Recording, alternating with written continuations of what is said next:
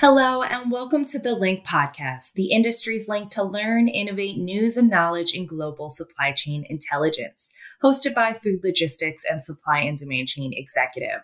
We cover everything from transportation and warehousing trends and new technologies to food safety and sustainability impacting today's supply chains. Let's link into our next conversation now.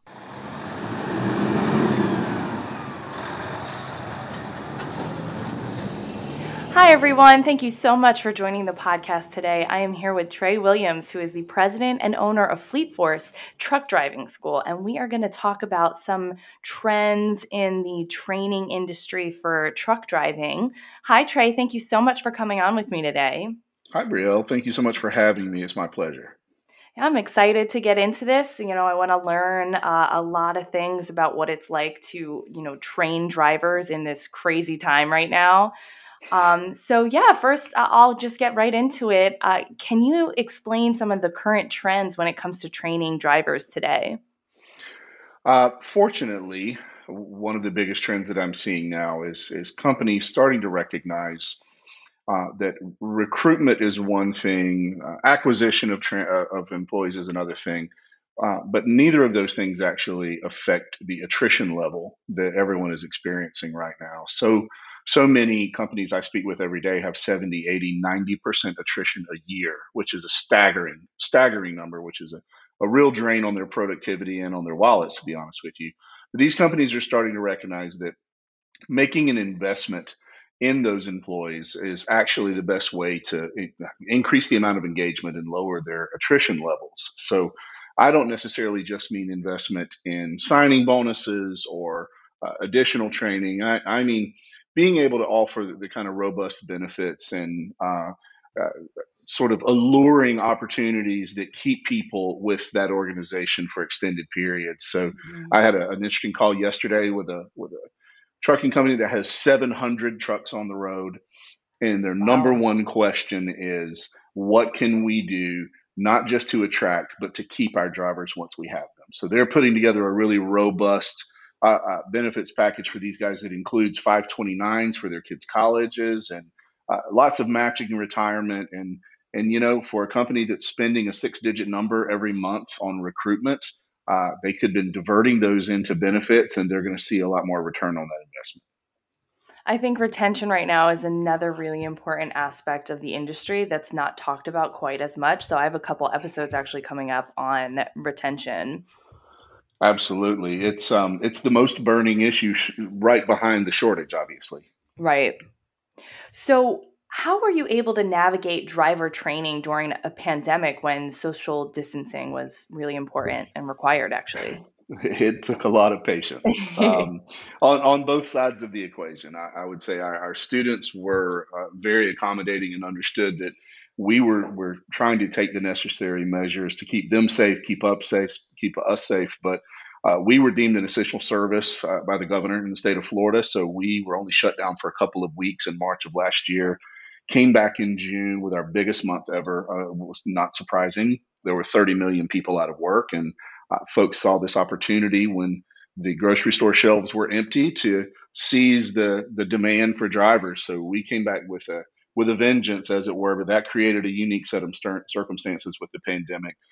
Uh, the good news is we are based in Florida. That we had lots of sunshine through the summer. Our track and our range is outside, so we uh, we didn't have a, a, lot of those challenges uh, on the track, but we did have to get some extra classroom space. We had to spread everyone out. We had to bring in commercial cleaning services daily instead of twice a week. We did we did a lot of things that we we thought were necessary for the safety of everyone and really um, the students kind of bought into that. A lot of them kind of joined into this process and said hey let's all work on this together so that uh, i can complete this training pass my test and, and go to work. And, and i think that was we had a unified goal and that helped everyone sort of digging into whatever had to be done at the time. Were were there any processes that you switched to remote versions of that you were able to, or was it just no. yeah, it has to be all in person? Well, it, it, it FMCSA doesn't require the theory portion necessarily to be all in person, but we we certainly did maintain that. There, uh, the curriculum is one thing, but the follow up questions and the engagement with students uh, who have never been in this experience before, during that first week of, of training is is really critical for them to have that FaceTime or, mm-hmm. or mask time, right, as it was, um, with with the instructors who we have on site. So we remained in person. Right. Well, I know we've talked about retention being a, a, very important trend right now when it comes to drivers and driver training. But as the shortage continues, how are training services helping to provide a pathway for new drivers in a fast-paced manner, but without sacrificing, you know, the quality of education and also deep vetting for for past licenses? Yeah, so we've done two things. Um, I don't mind sharing our, our strategies here because when the industry flourishes, we flourish. So we've done two things. The first was we partnered with an RPO firm to help recruit unlicensed drivers who are possibly folks who'd been deemed non essential, were underemployed, um, found themselves the lingering effects of COVID in the employment market, and, and recruiting those individuals for the purpose of licensing them and having them enter into a finishing program with the carrier. So partnering with that recruitment firm was massive. It gives us an opportunity to be a turnkey operation. Carriers can come to us and say, I need 100 drivers this year, and we can uh, recruit, vet, screen, train, and license those drivers for them, effectively being a turnkey operation, and just turn those guys over to them at whatever rate they want each month. So the second thing that we've done is we've begun delivering training. Um, we're we're a Department of Education and Committee for Independent Education licensed school in the state of Florida. We're a, a contracted third party tester with the Florida Highway Motor Vehicle Safety Association. Um, we've already instituted our ELDT training, uh, even though it's not supposed to happen until February of next year here. So uh, there's no reason that I couldn't send an instructor or a set of instructors on site to a carrier or a provider or an employer's location and actually do their training within their conference rooms on their parking lot with their equipment. And when we instituted this, it was an, there was an immediate response of folks getting in line to have this because so many were uh, training folks that weren't necessarily drivers at their company. We had manufacturers and um, and and other types of construction industry folks identifying people from within their ranks that they wanted to train because they were a known quantity. So it was good for the employee because it's an upwardly mobile opportunity to make more money and, and have a, a higher level position in the company. It was good for the company because they don't have to send someone to where we are and pay for hotel bills and per diems and, and mileage. And it was good for us because it didn't impact our capacity on our at our headquarters in Florida. Uh, so we could just send the instructors and keep doing what we do, uh, pushing almost to a waiting list where we are, because otherwise we wouldn't have been able to train those guys. So Mm-hmm. That delivery of service was a was a massive strategic shift, and it's made a real impact on everyone's business. It's definitely important right now. Well, it's been a burning issue uh, just to be able to meet the demands of capacity these days, both from the student fact uh, side of the equation and from the company side.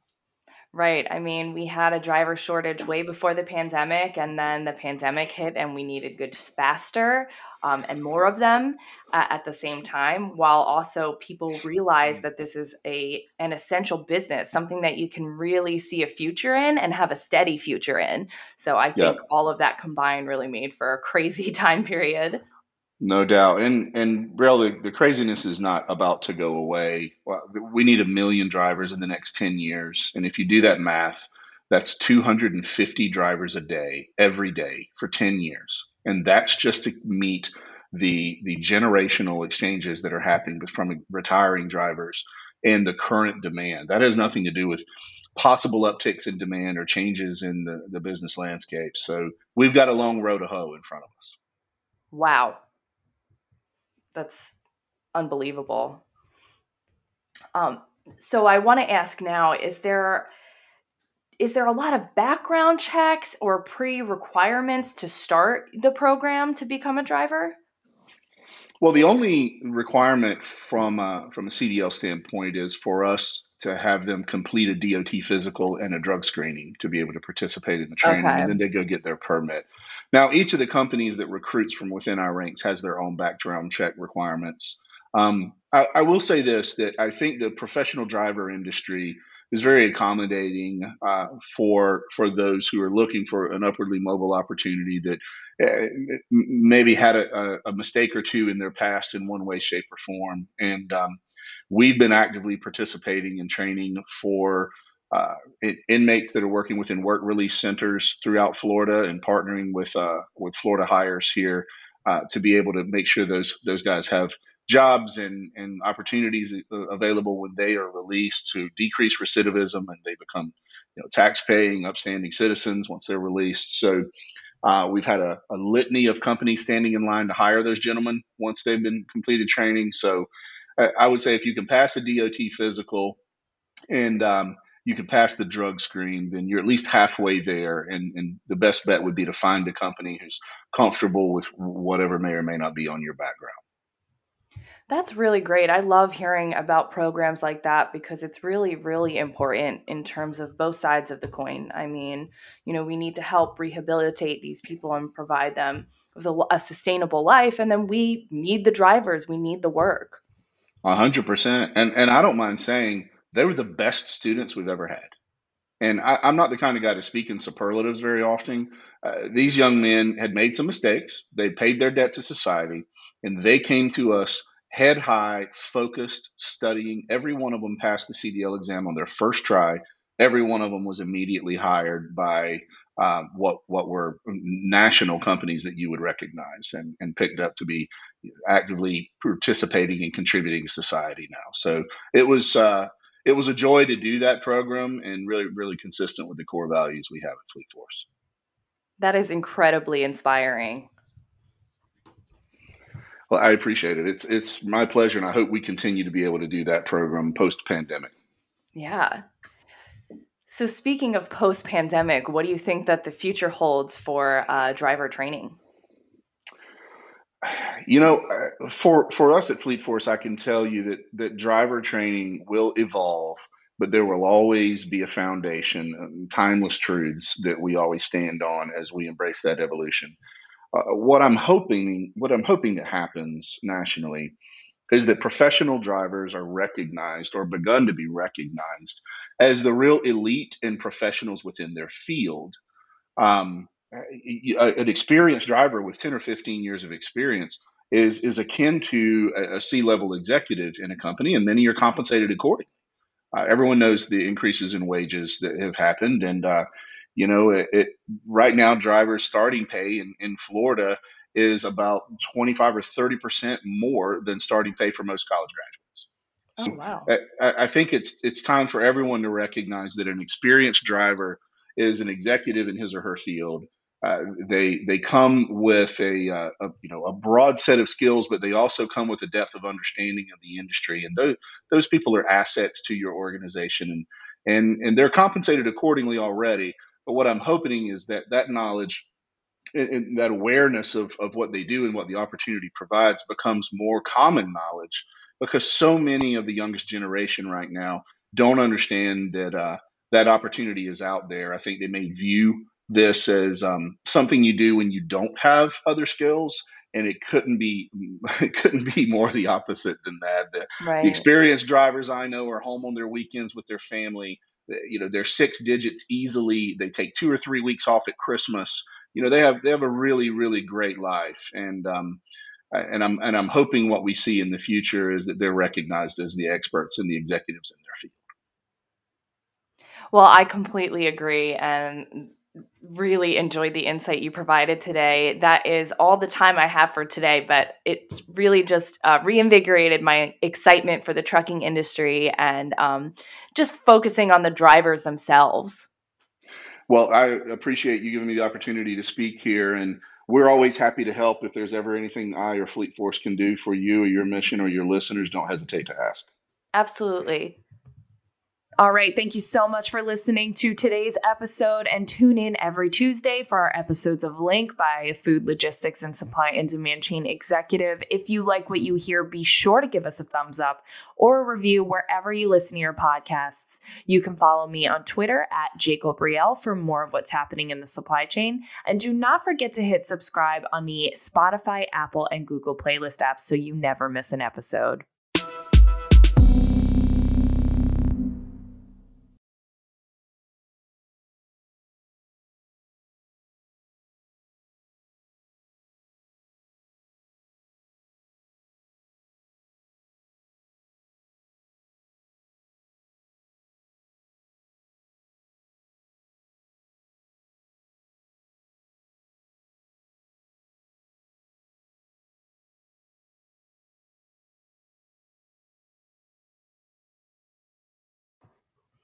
Well, thank you so much for listening. If you like what you hear, please leave a review or hit the thumbs up button, and don't forget to subscribe.